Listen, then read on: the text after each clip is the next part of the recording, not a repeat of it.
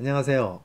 어, 우리는 어, 우리 몸 속에 나도 모르게 우리 몸을 조금 조금씩 죽여가는 예, 침묵의 살인자가 있다는 얘기를 혹시 들어보셨나요? 이 내용이 궁금하시다면 이 영상 끝까지 봐주시고요. 그리고 좋아요, 구독 눌러주시면 감사하겠습니다.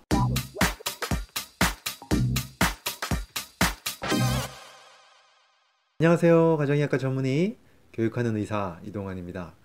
어, 제가 오늘 내 몸속에서 자라고 있는 침묵의 살인자에 대한 이야기 드리는데요. 이건 뭐 제가 이름 붙인 건 아니고요. 2004년도 2월 달 타임지 아시죠? 네, 타임지 표지에 나온 기사예요. 기사 제목입니다. 영어로는 The Secret Killer. 그러니까 secret 이제 비밀 이런 뜻이잖아요. 그래서 어, 침묵의 비밀의 살인자. 우리 몸속에서 우리를 몰래 몰래 죽이고 있는 침묵의 살인자가 있다라고 이제 얘기를 하는 거죠. 근데 거기서는 뭐라고 얘기했냐면 이 기사가 타임즈 기사가 나올 정도니까 굉장히 연구가 많이 된 내용이죠. 그래서 우리 몸속에는 다 이러한 the secret killer, 예, 침묵의 살인자가 있는데 이것이 바로 뭔가 봤더니 뭘까요? 예, 바로 염증이라는 겁니다. 염증. 예, 근데 그냥 염증은 아니고요. 우리가 보통 염증 생각하면은 뭐 이렇게 붓고 막 아프고 이런 거잖아요. 관절이 생, 염증이 생기면 관절염, 그렇죠. 또 피부 염증 생기면 피부염 이렇게 염증을 얘기하는데 여기서 얘기하는 이 더 시크릿 킬러는 어떤 염증이냐면 미세 염증입니다. 네, 눈에 보이지 않는 염증이에요. 그래서 사실 증상도 없어요. 네, 그리고 뭐 아프지도 않고 붓지도 않아요. 그렇기 때문에 숨어 있다고 얘기하는 거죠. 증상이 없으니까.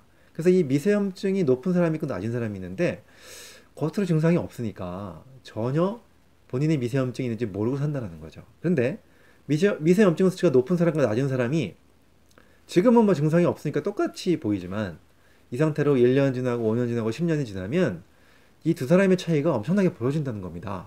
그래서 어, 미세염증이 낮은 사람들은 괜찮은데 높은 상태로 계속 시간을 오랫동안 지내다 보면 점점 점점 미세염증 때문에 우리 몸에 여러 가지 병이 생기는데 그 병이 뭔가 봤더니 예, 혈관이 막히는 그렇죠. 심장병 뭐 이런 혈관병이고요. 그다음에 또 치매도 예, 알츠하이머병 같은 것도 미세염증 높은 사람들이 잘 생긴다고 되어 있고요. 그뿐만이 아니라 여러 가지 암 종류도 그렇다는 겁니다. 한마디로 얘기해서 미세염증이 높은 상태로 사는 사람들은 바로 우리 몸에 노화가 빨리 오고 노화와 관련된 질병이 더 빨리 생긴다. 한마디로 우리를 조금씩 조금씩 죽이고 있는 침묵의 살인자가 바로 미세염증이라고 얘기를 하게 된 거죠. 그래서 우리는 빨리 미세염증을 낮춰놓고 살아야만 건강하고 노화도 늦추고 살 수 있다는 겁니다. 자, 그러면 어떻게 낮출까요? 미세염증을 어떻게 낮출까요?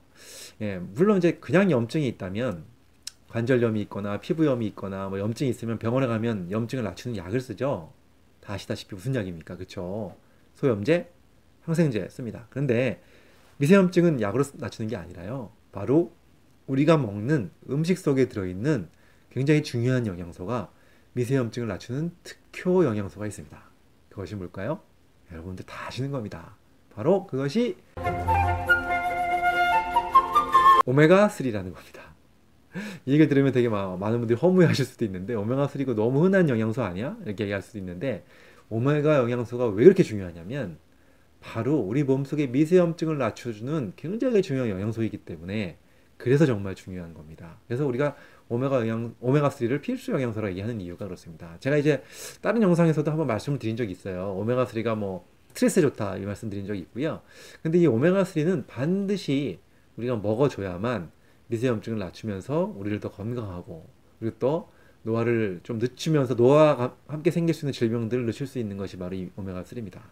자, 근데 실제적으로 오메가3를 많이 먹고 있나요? 우리가, 우리가? 사실 가장 많이 들어있는 게 생선인데요. 생선 매일 드시는 분 혹시 계신가요? 네, 별로 없어요, 사실은. 예, 그리고 물론 뭐 우리나라가 섬나라는 아니지만 삼면이 바다잖아요. 그래서 생선을 많이 먹을 것 같은 나라인데도 불구하고 현대인들의 영양식 시, 어, 이 식단을 보면 생선이 굉장히 많이 빠져 있다는 겁니다. 그래서 오메가3가 점점점 부족해질 수밖에 없는 게 바로 우리의 현실입니다. 그러니까요. 열심히 챙겨 드셔야 됩니다. 생선 챙겨 드시고 들기름이 많이 들어있는 거 아시죠? 참기름보다 들기름이 오메가3가 많고요. 또 들깨 많이 들어있고요. 그 다음에 또 뭐 영양제 보조제 활용, 활용하셔도 도움이 되고요. 아무튼 오메가3를 충분히 드시는 분들이 훨씬 더 미세염증이 낫다는 사실을 분명히 아시고 어, 가셨으면 좋겠습니다. 그래서 오늘 이 영상 보시는 분들 이제부터 오메가3 그냥 단순하게 그냥 오메가3 먹으면 뭐 다른 게 좋다라고 알려져 있지만 일단은 미세염증을 낮추는 것이 가장 큰 네, 가장 좋은 오메가3의 효능이다 이런 말씀 드리면서 꼭 실천하셨으면 좋겠습니다. 다음에 또 뵙겠습니다. 감사합니다.